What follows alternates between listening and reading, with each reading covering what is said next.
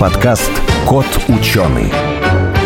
Подсчитали, что на орбите Земли находится порядка 130 миллионов объектов. Это космические аппараты и спутники, астероиды, но больше всего космического мусора, созданного человеком. Как оказалось, даже самые маленькие детали, менее одного сантиметра, очень опасны. Столкновение с ними приводит к гибели спутника. Экологическая катастрофа галактического масштаба, не иначе. Где же мусороуборочные машины экологические активисты? Узнаем с героем подкаста, можно ли справиться с этой проблемой. Сухие цифры, графики и датчики, законы и формулы – скучно. Нужна ли наука в нашем обществе потребления и ярких рекламных слоганов? Пандемия и природные катаклизмы показали, что без науки нам в никуда. Это подкаст «Кот ученый», где мы попытаемся понять, что происходит в окружающем мире и постичь суть явлений. Сегодня в нашей студии Дмитрий Гришко, доцент кафедры теоретической механики МГТУ имени Баумана, инженер молодежного космического центра, и я, Елена Глещинская. Дмитрий, вот такой вопрос сразу по вашей профильной теме.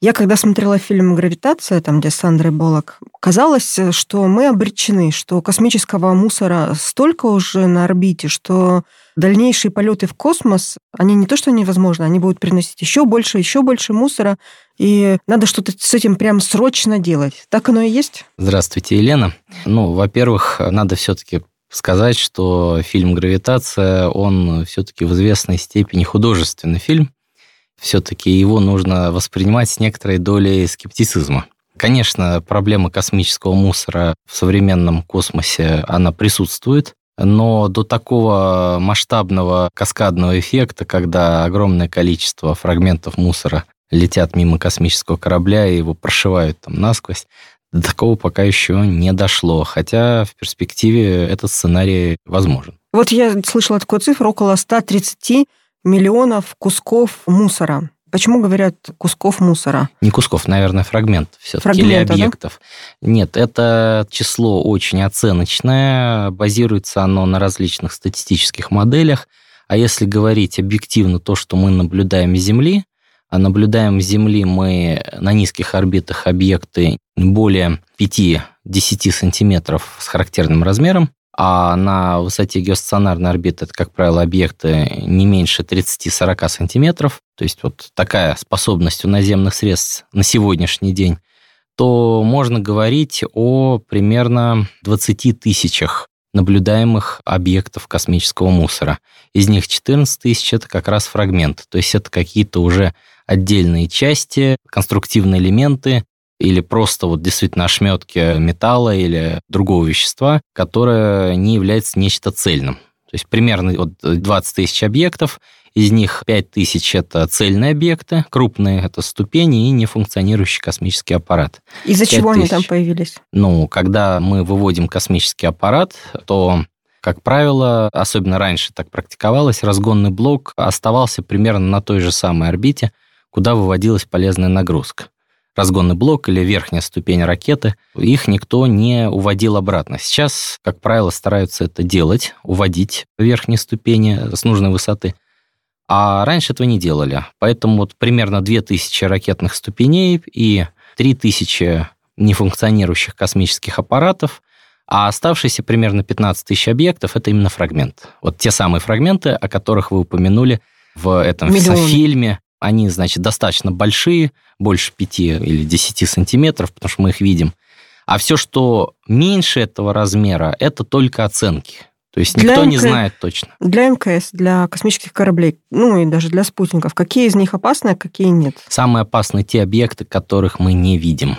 Именно поэтому Маленькие. сейчас есть инициатива ряда крупных и частных компаний, и государственных космических агентств с тем, чтобы нарастить вот этот предел распознавания объектов до 1 сантиметра. То есть если сейчас... Один сантиметр это тоже опасно? Да, потому что если у нас объект с размером 1 сантиметр ударяет по вам с относительной скоростью там, по 7, не, надо. Э, не по вам, конечно, по вашему аппарату или по нагрузке да, полезной, с относительной скоростью 7 км в секунду, 10 км в секунду. А если встречное столкновение, то до 15 км в секунду, вот представьте себе, угу. то есть очень показательный такой натурный эксперимент, который проводили в лабораториях Европейского космического агентства.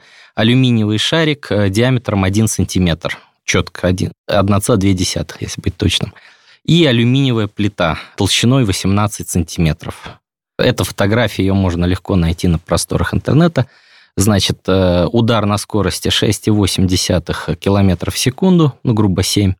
Соответственно, от шарика алюминиевого не остается ничего, он испаряется просто и осаждается на стенках кратера, который он создает. Он создал э, кратер примерно 8-9 сантиметров глубиной, и, кроме того, там в материале возникает еще ударная волна, и там трещина еще впереди, где-то еще 4 сантиметра материала, потом такая очень глубокая характерная трещина в этой э, плите. Поэтому один сантиметр э, на большой скорости, да, мы помним, кинетическая энергия, как вычисляется, МВ в квадрате на 2, да? Эта плита стояла, а шарик летел, но там же в космосе на орбите все предметы движутся. Да, я и говорю об относительной скорости. То есть если у вас оба объекта движутся примерно со скоростью 7,5 км в секунду, но если быть вот для высоты Международной космической станции, орбитальная скорость 7,6 км угу. в секунду.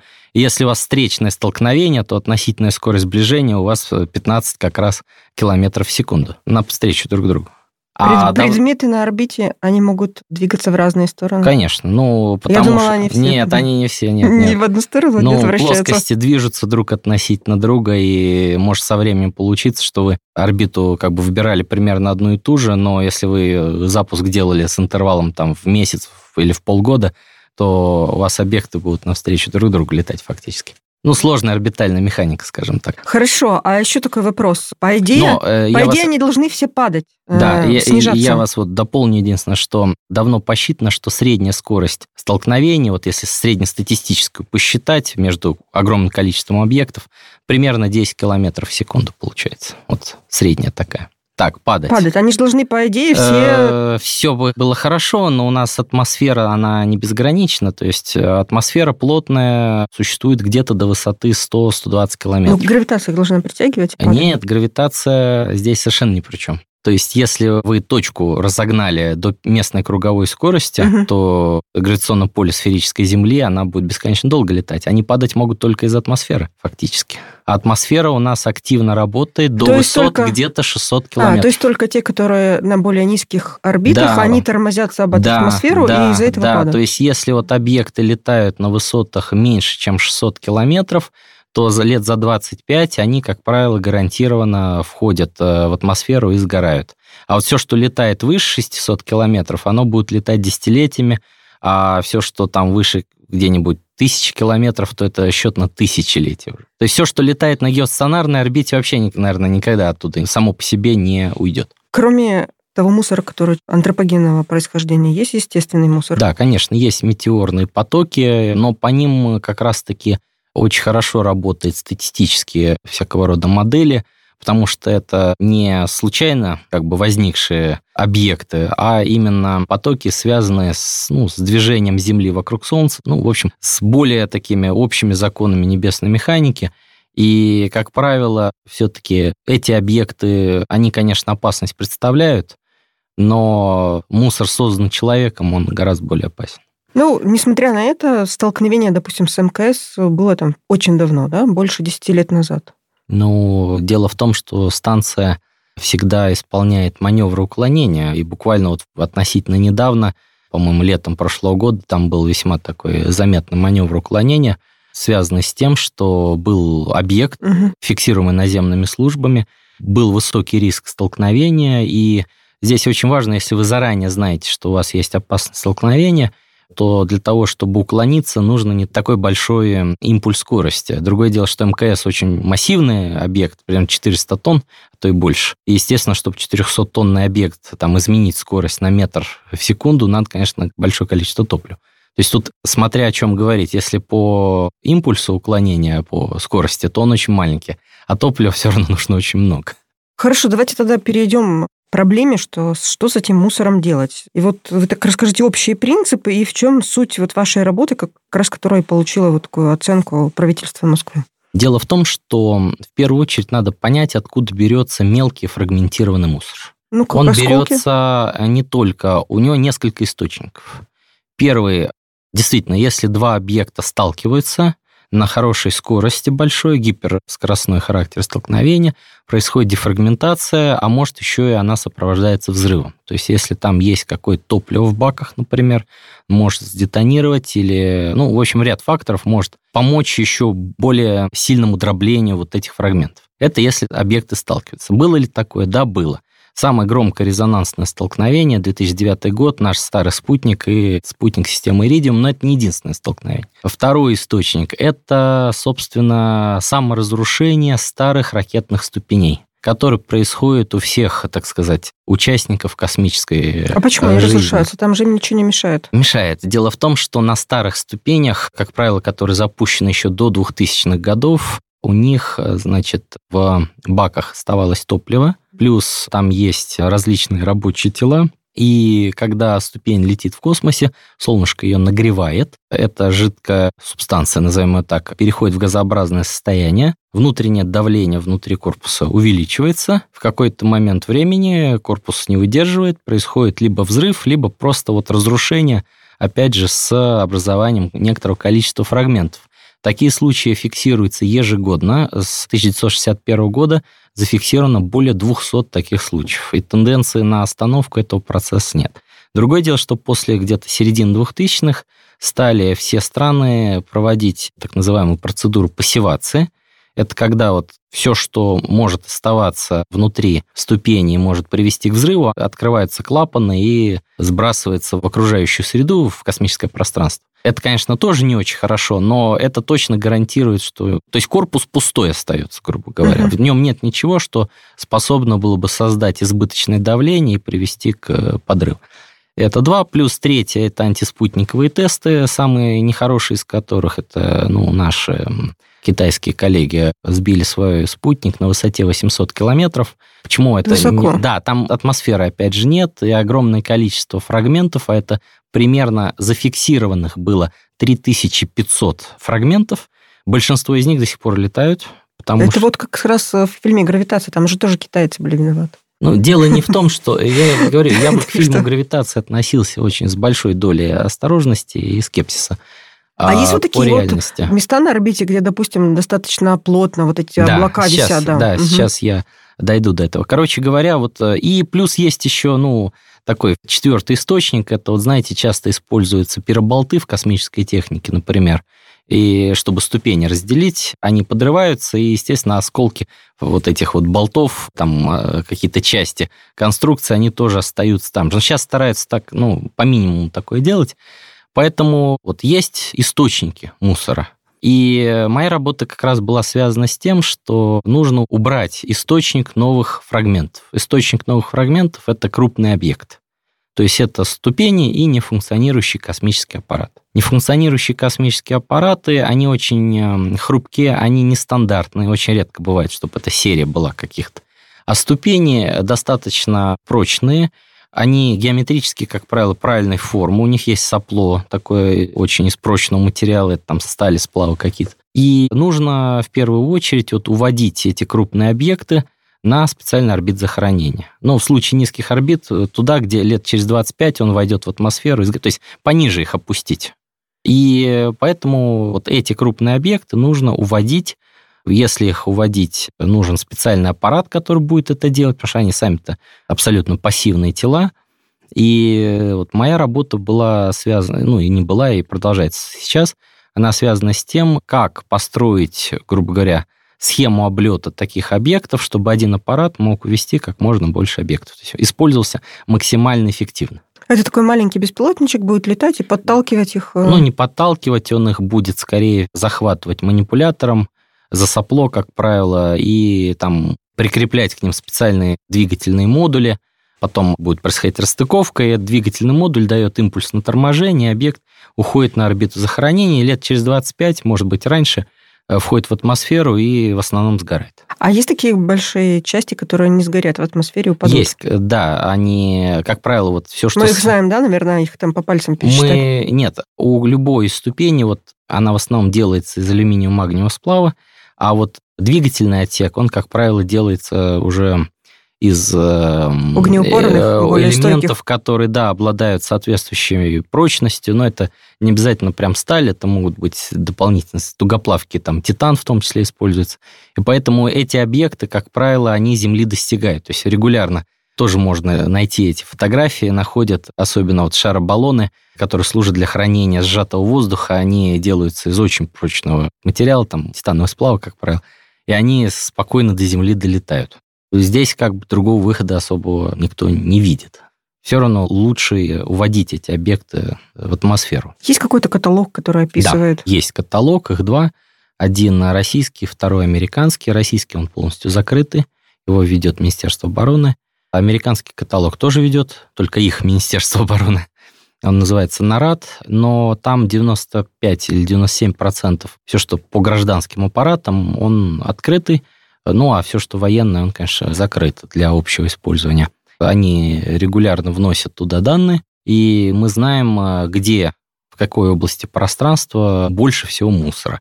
Больше всего его, значит, в двух регионах. Вот вы спрашивали. На низких орбитах это примерно высоты 700-950 километров, вот такая самая сильная популяция – и вторая область – это окрестность геостационарной орбиты. Они перемещаются какими-то постоянными тучами или нет, их, там нет или их движение нет, настолько непредсказуемо, оно, что... Нет, оно предсказуемо. Предсказуемо, да? Это, еще раз, это наблюдаемые фрагменты. Угу. Как правило, они хорошо прогнозируются, ну и регулярно отслеживаются. То есть как только объект каталогизирован, дальше за ним начинают уже следить. Ему присваивается имя, известная его орбита достаточно, ну, более-менее точно.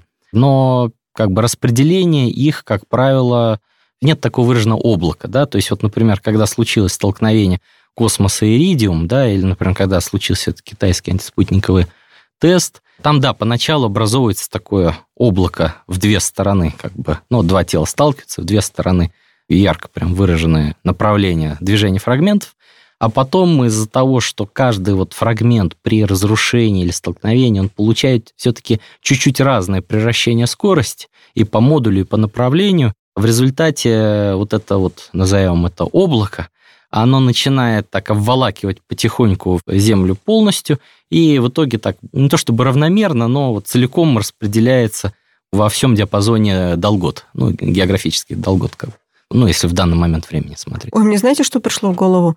А есть уже такие экологические активисты, которые борются за чистоту космоса? Может, там с митингами ходят какие-то? Нет, такого пока у Еще нас нет. нет. организации Э, таких? Нет, но есть все-таки позитивные тенденции в адекватном таком подходе. А с точки зрения, я с Именно- позитивной точки да, зрения. Да, именно в адекватном подходе есть, начиная как раз с 2000-х годов, был образован Межагентский комитет по космическому мусору, куда входит в том числе представитель России. Он выпустил сначала рекомендации, как уменьшить дальнейшее засорение космоса.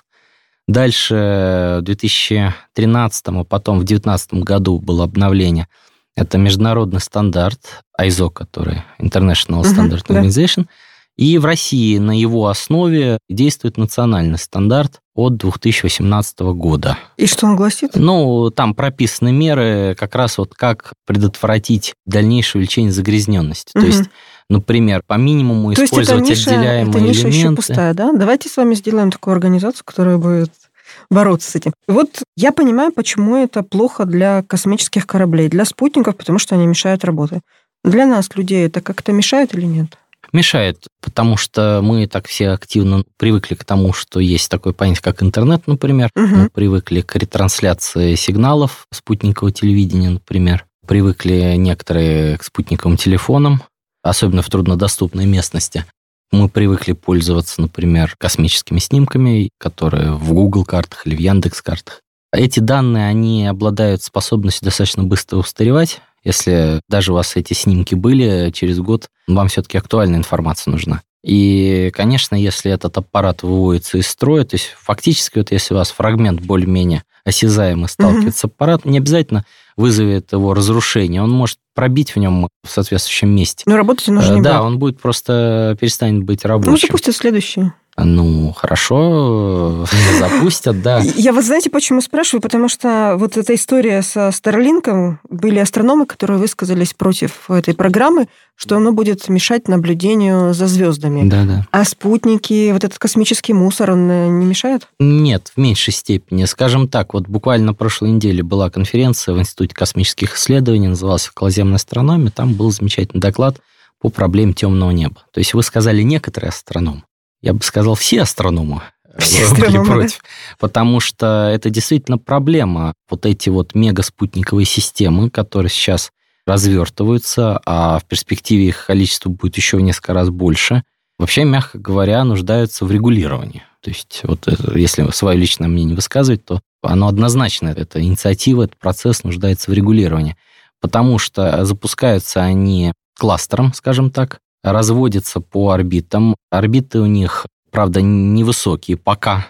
Это 500 километров, то есть они рано или поздно сами уйдут в атмосферу. Но там э, ряд есть заявленных на будущее эшелонов, например, высоты 1200 километров. А если это такая высота, то спутник э, достаточно долго виден над горизонтом. И чем более узкую область пространства захватывает телескоп, это больше... Чем выше разрешение. Да, чем лучшего разрешения, тем, значит, э, больше эффект на него окажет вот попадающий в кадр след от... Э, будет. Он не просто... Там вообще ничего не видно будет. Угу. То есть там две проблемы. Вот у темного неба две проблемы. Это засветка, которая земная засветка.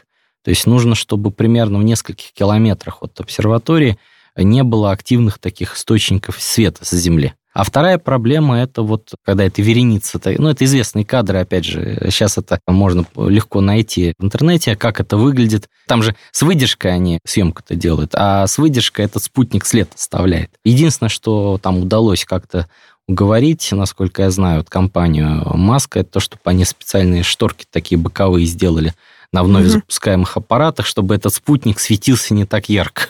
То есть а уменьшить вот, кстати, их яркость невооруженным взглядом, какого размера объект, то ли это спутник, то ли это обломок чего-то, мы можем видеть. Ну, все зависит от условий наблюдения. Если мы с вами будем находиться в чистом поле в ясную ночь, и не будет никаких источников света, да, то, в принципе, мы, во-первых, Международную космическую станцию будем видеть как светящуюся точку угу. невооруженным глазом. И, в принципе, спутники мы тоже с вами увидим. А в условиях города, в лучшем случае, наверное, МКС. Да там и звезды мы не увидим, не то что ну, с да, не все спутники. звезды видны. Вот как-то так. Самое главное вы не рассказали, что вы предложили и каким образом а, их... Ну, смотрите, мы, во-первых, рассматривали вопрос очистки вот двух основных вот этих высотных зон, низких орбит и геостационарных орбит.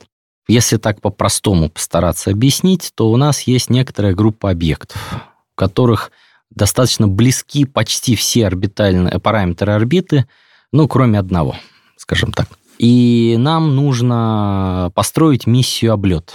Да. Сейчас в мире активно уже создаются космические аппараты, которые пока это демонстраторы, которые вот направлены, целью которых лет так через 3, 5, 6 станет уже первый демонстрационный полет с уводом крупного объекта. Это уже реальность. То есть это уже не прожект, скажем так. Но следующий, как только это освоится, следующий вопрос станет экономическая выгода вот от одного такого Кто платить пара. будет за это, да? Не только кто будет платить, а как сделать так, чтобы еще и прибыль получилась. Это же рынок. То есть не просто... Вы имеете в виду на металлолом сдать? Нет, я имею в виду то, что вам кто-то заплатит за увод объектов из той области пространства, которую вы хотите очистить, чтобы свои спутники защитить от этих объектов.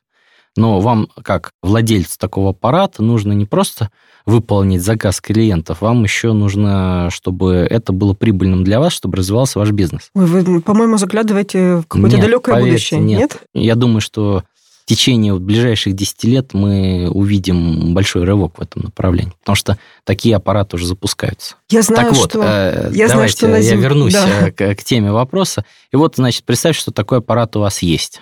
И он вполне реальный, как показали расчет. То есть современные ракеты его выведет. У него масса будет примерно 8-12 тонн. Это нормальная нагрузка для современной тяжелой ракеты. Есть такой аппарат, есть группа объектов. Ну, вот их 20 штук, 30 штук, 50 штук. Ну вот, достаточно, еще раз говорю, почти все э, у них параметры орбит близки, кроме, как правило, одного. И вам надо построить миссию облету. То есть сказать, вот сначала я полечу к этому объекту, потом к этому, потом к этому, потом к этому. В чем сложность? Во-первых, они все на разных орбитах. У них пространственное распределение вокруг Земли, грубо говоря, отличается. То есть вот представьте себе вот Землю, да, и меридианы, да, разные. Есть гринвичский, да. московский и так далее. Вот у этих объектов летающих, они летают, как правило, в рамках одной группы, да, вот выделенной рассматриваемой группы, они летают на одной высоте. И орбита одинаково наклонена к экватору. Но они все вокруг Земли, вот как меридианы угу, распределены. В разных точках. Да, то есть задача пространственная. Нам нужно их облететь и... С минимальными затратами. С минимальными затратами, но за приемлемое время. Угу. И при этом еще большой вопрос, есть ли у них еще какой-то приоритет увода внутри себя. Значит, что мы предложили? Мы предложили способы, которые позволяют этот облет оптимальным образом сделать.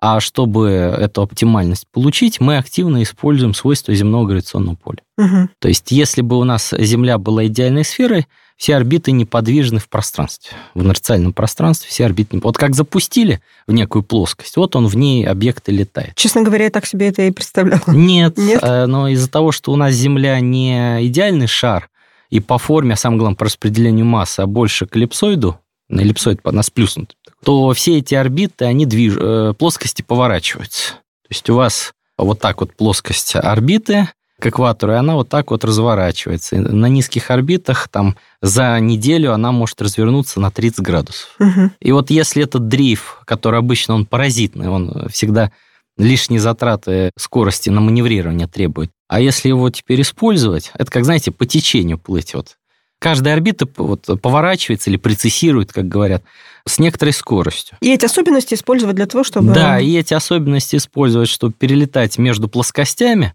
То есть, грубо говоря, перепрыгивать на промежуточные орбиты, которые прецессируют быстрее. Угу. Потом снова на нужную, потом снова на промежуточную. В общем, такая игра в догон все время догоняете Там сложная плоскость. математика. Да, там достаточно... Она, я бы не сказал, что она сложная, она очень специфическая и интересная. Угу. Скажем так, там задачи больше переменных, чем э, уравнений, грубо говоря. Вот, э, знаете, есть сколько неизвестных, столько уравнений. Однозначно все решается. А есть задачи, где больше переменных, чем уравнений.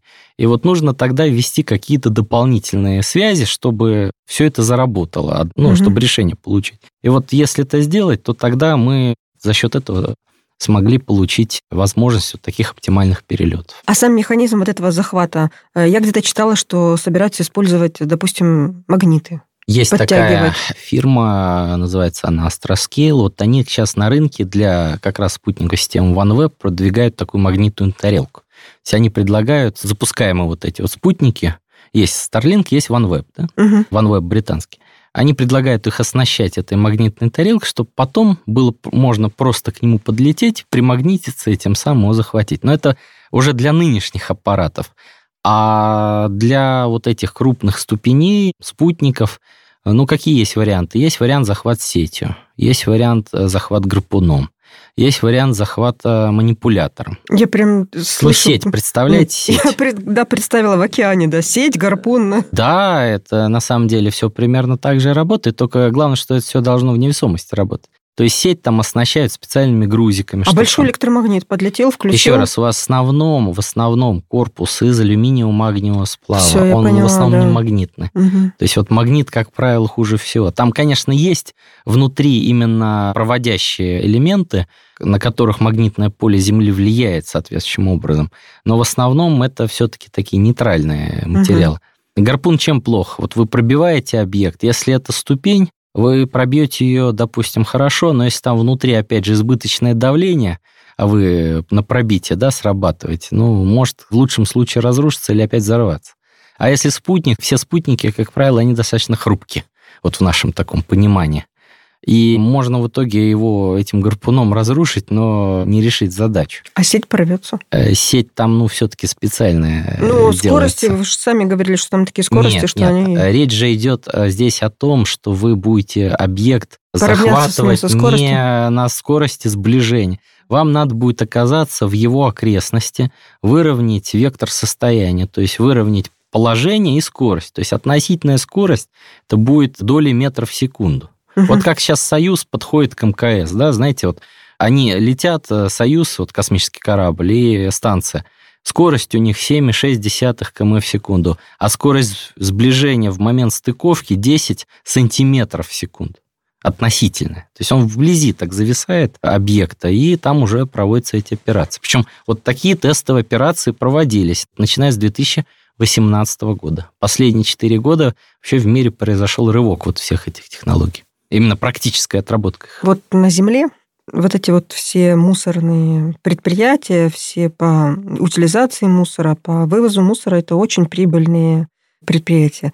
Если вы говорите, что и в ближайшие там, 10 лет это тоже в космосе, наверняка какие-то инвесторы уже заинтересовываются этим. Да. Роскосмос. Ну, я не буду говорить насчет Роскосмоса, но есть сейчас три, назовем их, структуры, две частные, одна государственная, которые вышли ну, в такие общеизвестные, скажем так, в гражданском понимании лидеры в этом вопросе. Это компания Northrop Grumman, это военный концерн американский. Это компания Astroscale, она японская, но у нее есть представительство по миру в Сингапуре и в Великобритании, сильная часть.